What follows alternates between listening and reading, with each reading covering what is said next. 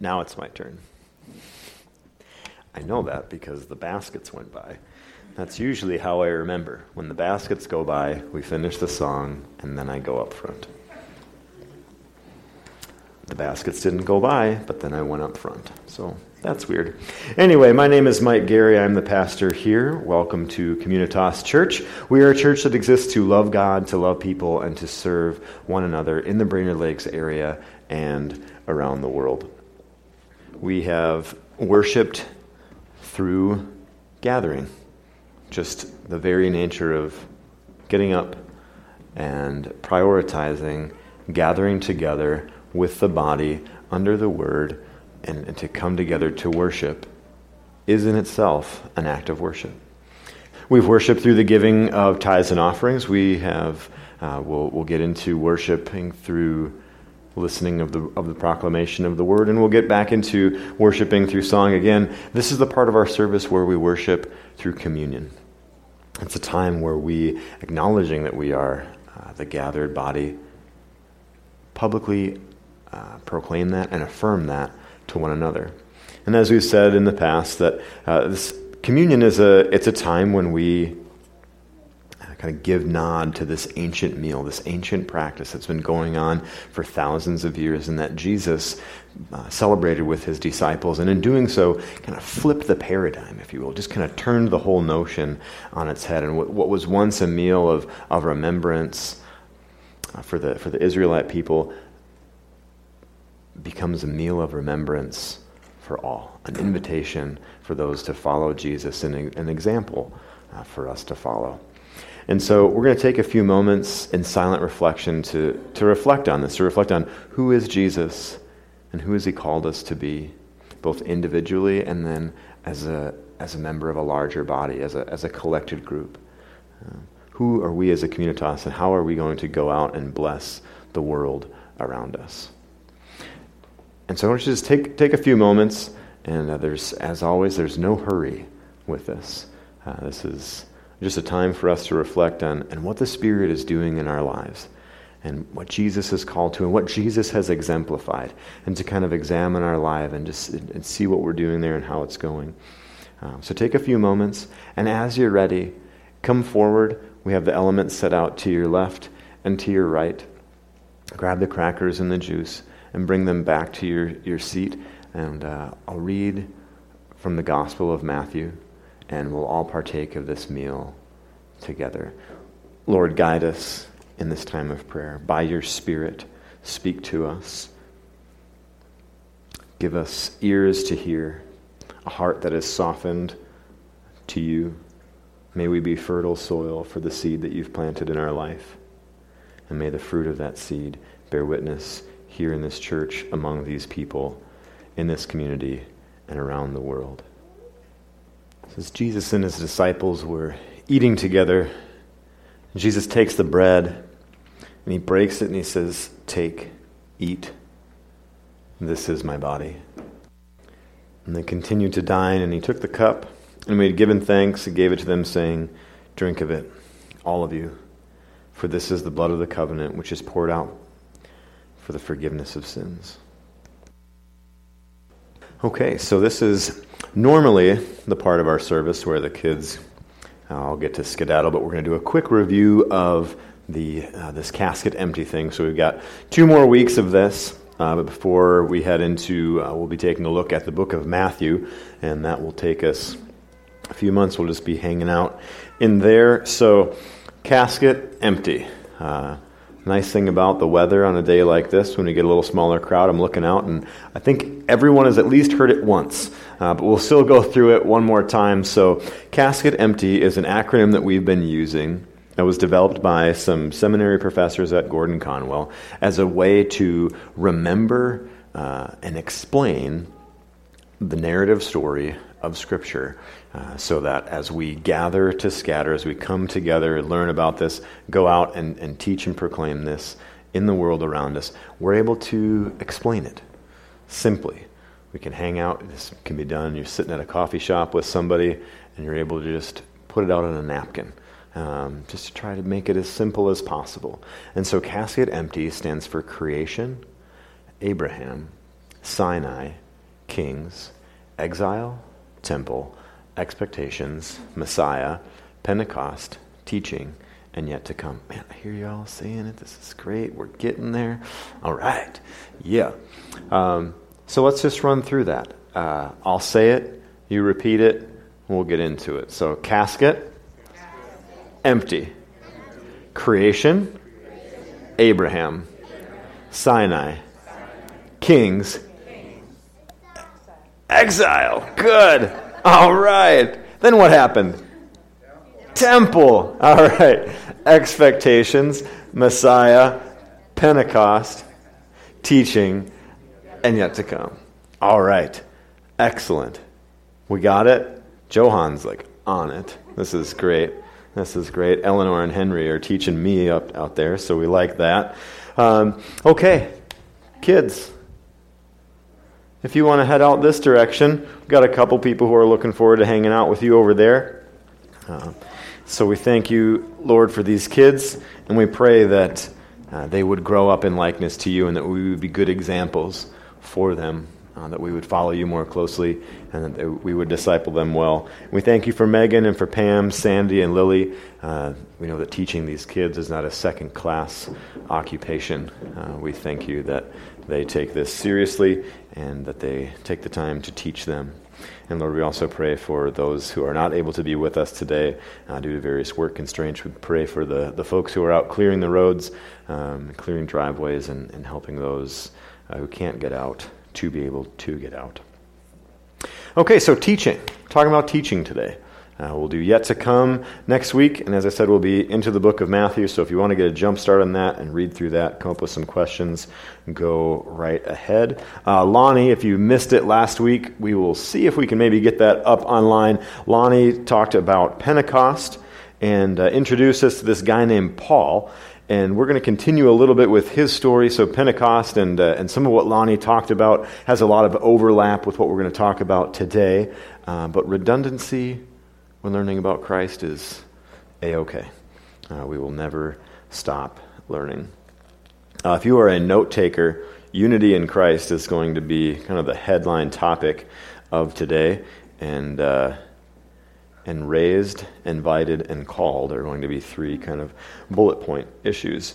Um, we're going to be mainly hanging out in the book of Ephesians. So if you have a Bible and you want to flip there, feel free. If you have a mobile device and you want to take that out and, uh, and find Ephesians that way, you can. The words will be displayed on both of the screens this week behind me, thanks to uh, Bob Colbinson and some others who helped get that projector up and going. Uh, so, preferences cars versus truck. We got any car people out there? Really like cars? Okay, we got people that really like trucks. Yeah, right? So we got cars, we got truck people. Uh, bikes versus motorcycle. Pedal powered versus motor powered. So uh, motor, I, I kind of like to bike. Actually, I like to do both.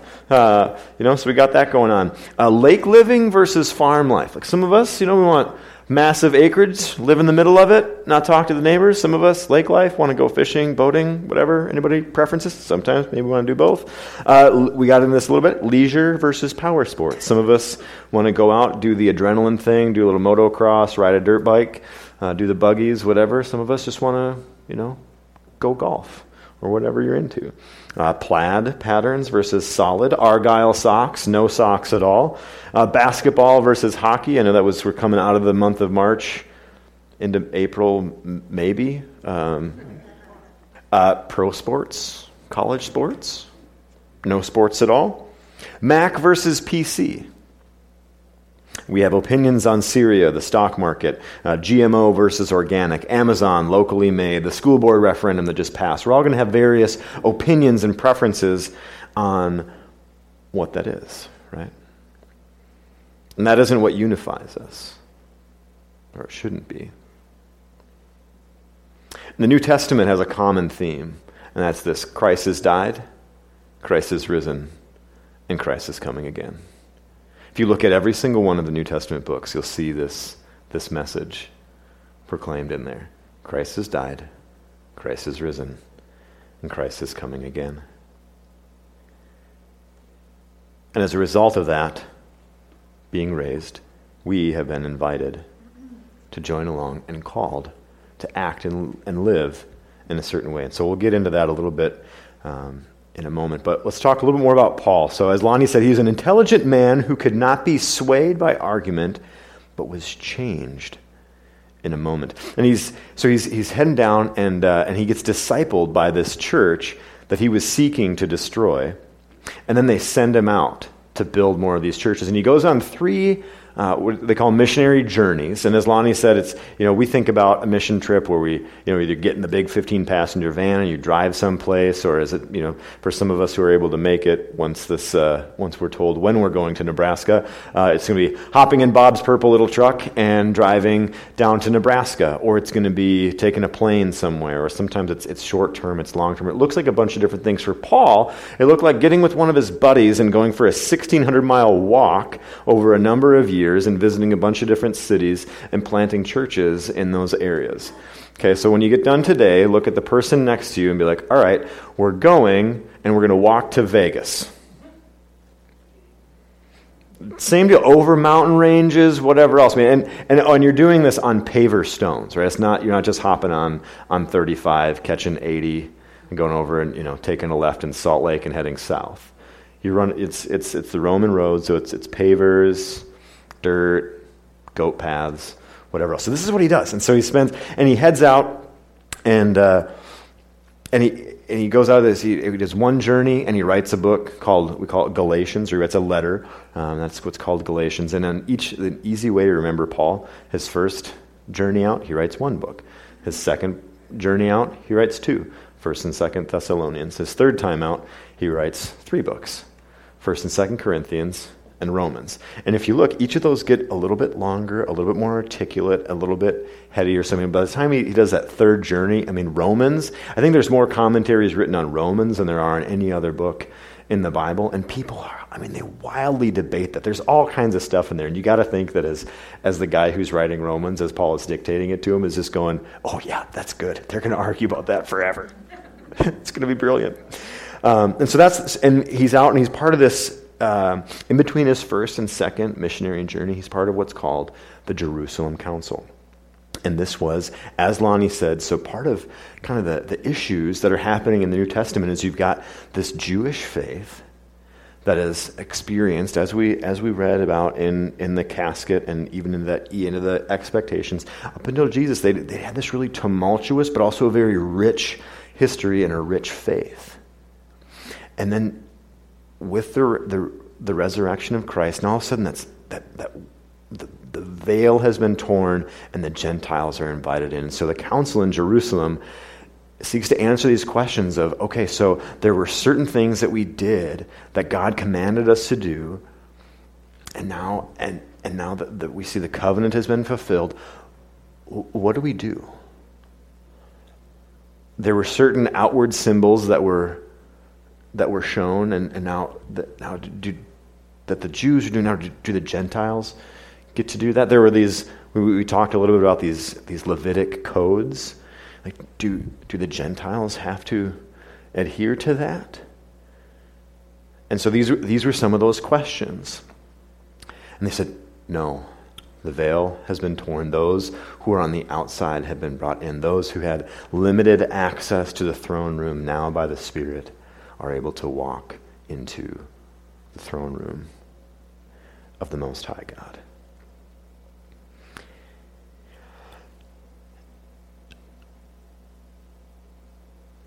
And so this is, and it, so it's kind of an interesting thing. So we see this as they've had this, this spiritual experience, and they're trying to figure out how it's going to manifest. And we kind of have that here today, right? I mean, that's sort of, that's not unique to the first century church. That's part of the human condition. We all have certain people that we like or certain ways. You know, if we all come together, and we talked a little bit about this last fall if you were with us, but we all have certain preferences and certain opinions. We have kind of our guys. You know, you've got your go-to author, maybe that you really like. I mean, whatever he says, just ooh, or whatever you know he or she says, just makes sense to you. Maybe you're into a, into podcasts or different pastors where I mean their teaching is just it just makes sense to you, and you you don't understand when other people don't think that they're the greatest thing since sliced bread, right?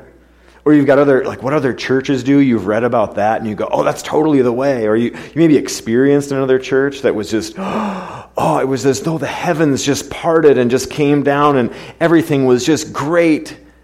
And, and you go to other places and you go, why, why, why don't we just do it like that?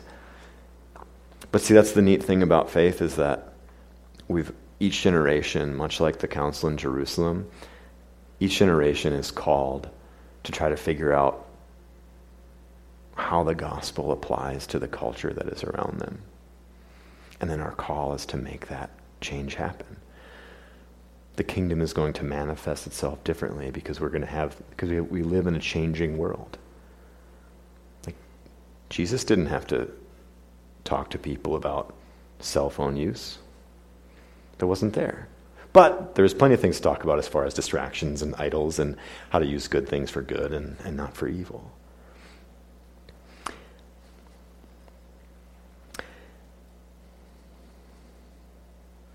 And so Paul writes these letters, and, uh, and he spends so he, he leaves from, from the Jerusalem Council, goes on a few more journeys, and eventually he gets placed under house arrest. And from there, he writes what are called the prison epistles.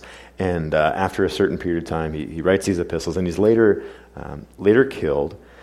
But while he's on these journeys, on his second stop, so after he leaves the Jerusalem Council, he goes to the town of Ephesus. And Ephesus was the fourth largest town in the Roman Empire. And at the time, it had this huge temple uh, to the goddess Artemis. And I think we've got a, a, picture, an artist rendering. So it's one of the seven wonders of the world. And you can see those little dots. Um, there's the, like pillars in the staircase, and I didn't get a very great graphic, but uh, this building is, is huge. It's larger than the Parthenon. Um, it's absolutely enormous. And so Paul spends time preaching in this city for three years. As Lonnie said, he spends three years for a couple hours a day preaching through, uh, just preaching to the folks there. And this is why, when we read through the book of Romans, I mean, it's a heady piece. Because he spent all this time, he spent just hours upon hours, I think it's something like 3,000 hours, just preaching here in this city around this temple to the people there who are going to worship. So do you think that kind of polishes him a little bit? He gets, you know, I mean, so there's a reason that when you read and we'll see this in a moment. When you read some of his earlier material and some of his later, he gets real concise. And it, just like you and I, as we continue to, to share our faith and as we go out and grow in further understanding, what we thought about 10 years ago about Christ should be different than what we think about now. And so I just want to read, turn there if you want to, but um, if you're in Ephesians 1, just flip back one or two pages. You'll find yourself in Galatians. But I am going to read the intro to Galatians, and then I'm going to read the intro to Ephesians. So here's Galatians. Paul, an apostle, not from men nor through man, but through Jesus Christ and God our Father, who raised him from the dead, and to all the brothers who are with me, to the churches of Galatia, grace and peace to you, and peace from God our Father, the Lord Jesus Christ, who gave himself for our sins to deliver us to deliver us from the present evil age according to the will of our God and Father, to whom be the glory forevermore. Amen. Simple, concise. He'd been a Christian for a few years, and he's just opening up with a very simple presentation of the gospel. Now, 20 years later, and after a few thousand miles walked, he writes this to the Ephesian church from his quarters under house arrest.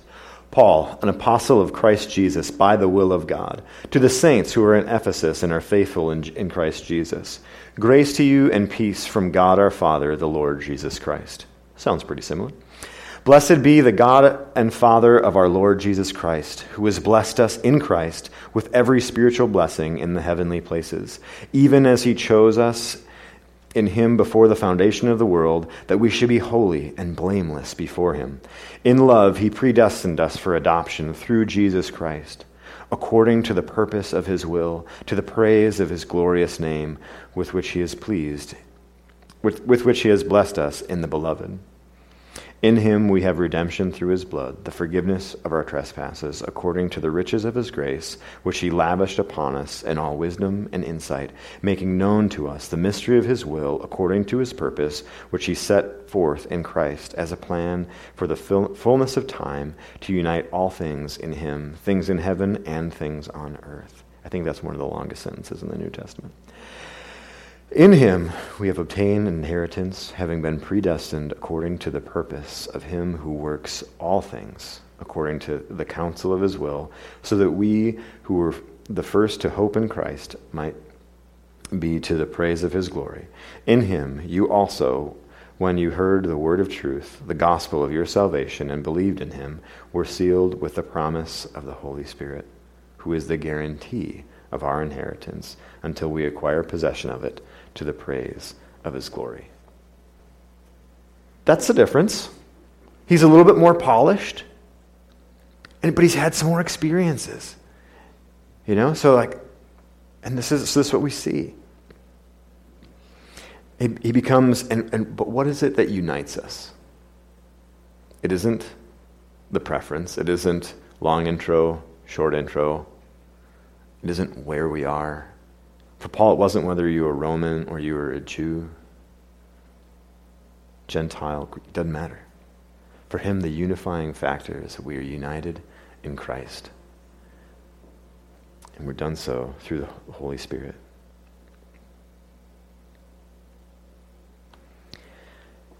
So that's our, and so just a great, I just, I just love that reading. Even if you get nothing else from today, just meditating on those words of, of being adopted in and called, guaranteed by the power of the Holy Spirit. And he continues this invitation uh, in chapter 2, verse 11. He says, Therefore, that at one time you were Gentiles in the flesh, called the uncircumcision by what is called the circumcision. So this is Gentiles versus Jews, which is made in the flesh by hands. Remember that you were at that time separated from Christ, alienated from the commonwealth of Israel, and strangers to the covenants of promise, having no hope and without God in the world. But now, in Christ Jesus, you who were once far off have been brought near by the blood of Christ. For he himself is our peace, who has made us both one and has broken down in his flesh the dividing wall of hostility by abolishing the law of commandments and ordinances, that he might create himself one new man in place of the two, so making peace. So there's just a little historical background here. So if you remember, we, we saw the picture a few weeks back of, of the great, just how huge the temple was that Herod had built, and there were different courts into which you could go based on uh, social class, and, or not, uh, excuse me, not social class, but just based on certain parameters. And there was an outer court where where the Gentiles could go. So if you were if you were interested in, in following the Lord, but you weren't uh, you weren't part of that covenant community, you could still go and kind of check things out. And what Paul is saying here is that's gone. The veil has been torn down. And separation from God only comes through our disbelief. God is opening the door and giving us the invitation to walk through it. And he's saying, where there was once two people, the Jews and the Gentiles, he's saying, there's one nation. Does this sound familiar? This is the message of the Old Testament, right? This is the fulfillment of the Abrahamic covenant coming together under God as one people, followers of the Lord, as had been intended in the garden. 16 and might reconcile us both to God in one body through the cross, thereby killing the hostility. Right? So he's saying, we're united by Christ. And we'll get a little bit more into the offense of the cross here in a moment. And he came and preached peace to those who were far off, and peace to those who are near. For through him we both have access in who? One Spirit to the Father. So then you are no longer strangers and aliens, some versions say sojourners but are fellow citizens with the saints and members of the household of God, built on the foundation of the apostles and prophets, Christ Jesus, himself being the cornerstone, in whom the whole structure, being joined together, grows into a holy temple in the Lord. In him you are also being built together into a dwelling place for God by the Spirit.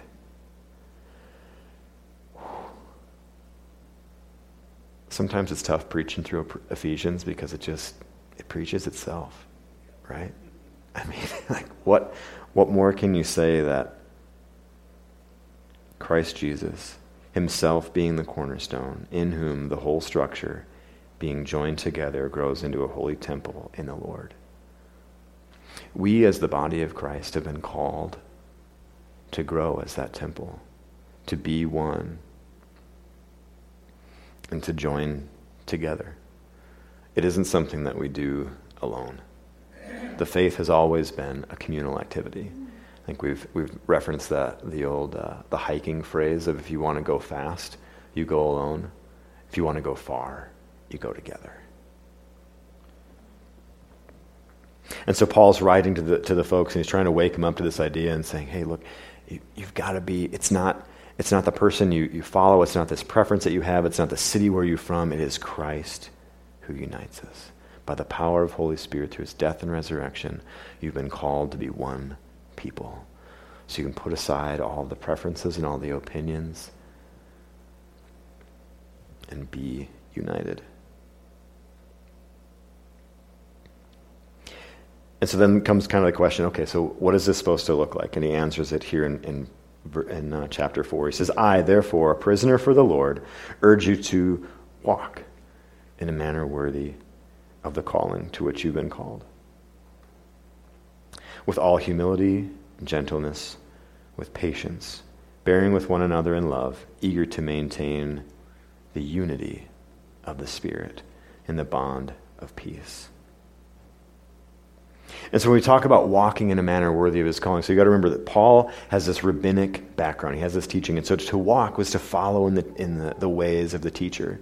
And if you, when we, we'll get to this a little bit more in Matthew, but when we walk, when we look at, at the way that Jesus engaged with the people, wherever there was conflict, he didn't move away, but he always drew near.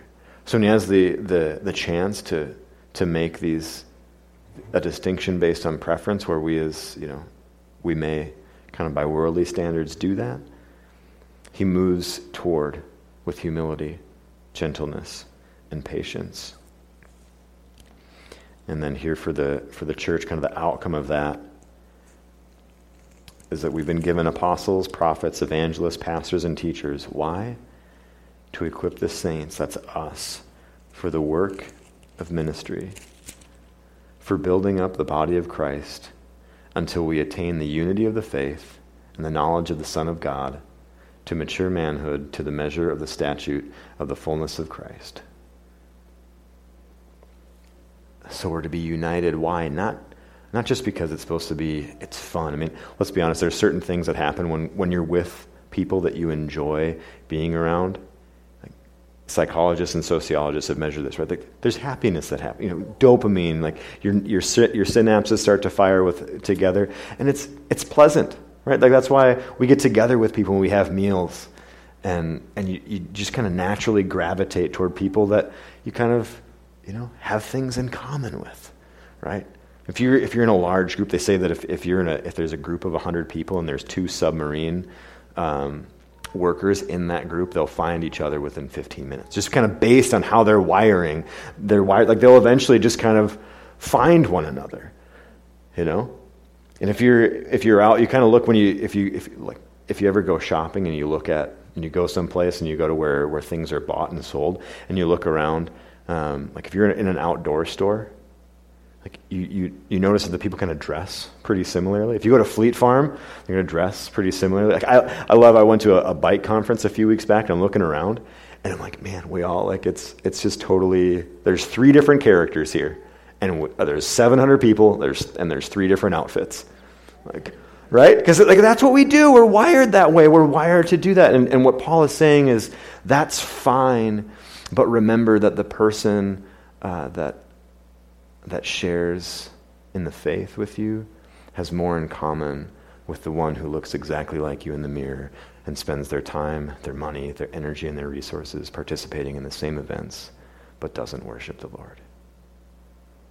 And so, regardless of what our, what our thoughts are on all these different issues, it's ultimately that Christ is who binds us. So I love this when he says, so he's calling us to, to attain the unity of the faith. So that's a mark that we have in the church. So as we as we look around and you think, am I participating in unity or am I participating in disunity? And he says, so that we may no longer be children, tossed to and fro by the waves and carried about by every wind of doctrine, by human cunning, by craftiness and deceitful schemes. Basically saying, hey, look, there's going to be a bunch of different ways to do things. Don't be swayed by a new way. If it's beneficial, use it. That's not to say that you know we don't we don't practice or don't think about new things, but just say, hey, look, don't be swayed by the new shiny thing. Be moved by Christ. Rather, speaking truth in love, this is the encouragement and the, the counseling piece that George talked about during our announcements. Speaking the truth in love, we are to grow up in every way into Him who is the head, into Christ, from whom the whole body, joined and held together by every joint with which is, it is equipped, when each part is working properly, makes the body grow so that it builds itself up in love. That's good. And this is the offense of the cross, is it not? It's con- it, it, it, makes sense. It's how we're, we kind of function in this way. We want to huddle into groups and into people like at that conference that I talked about. Right? But the offense of the cross is that the, as the world looks into the church, they should, they should see people who have no business being with one another, being with and for one another. And that is what is radical. A friend of mine was telling about. He went to uh, they were doing some work in, in a, in, a, society that had a caste system where, where there was certain people who weren't allowed to be with other people. And one church was planted and they said yeah we're going to uphold that in communion. So there was one group that went to one side one group that went to the other side to be know, just to try to help articulate that or to be understanding of that culture. And they said and the, the, the group that my friend was with said no i think we're just going to invite everybody to the table because of this, because we see that the veil has been torn down. And as a result, that church blew up. And so as the church, as so we here at Communitas, what is it going to look like as those of us who have no natural connection connections socially, those who have us who have, you know, just preference wise, we kind of look across the room and go, it's not that I dislike them, but I just don't really have anything in common with them. What would it look like if we were to move toward them because what we have in common is foundational. And so as we as we look to things which define us, we should always be seeking that which does not change and that which is transforming. And so that's why Paul is writing to the Ephesians and he's saying, cling to Christ. It is through the Spirit, not by your own works, not by your own preferences, not by who you listen to, not by who your favorite Christian author is, or your favorite Christian podcaster, or your favorite Christian band. But it's the banner of Christ that unites us. And we've been called and invited into that throne room and sent out as ambassadors to that kingdom, to the world around us.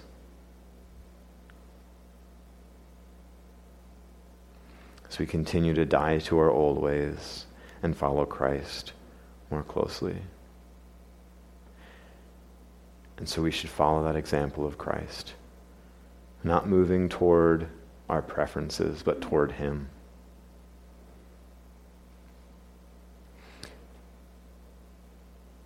I love that line where he talks about the, uh, he says they're the, the, strangers and aliens, the strangers and sojourners, that's that court, that's on the outside, and saying, hey, look, there were once people that had no business being with one another, and now they have all the business in the world being with one another.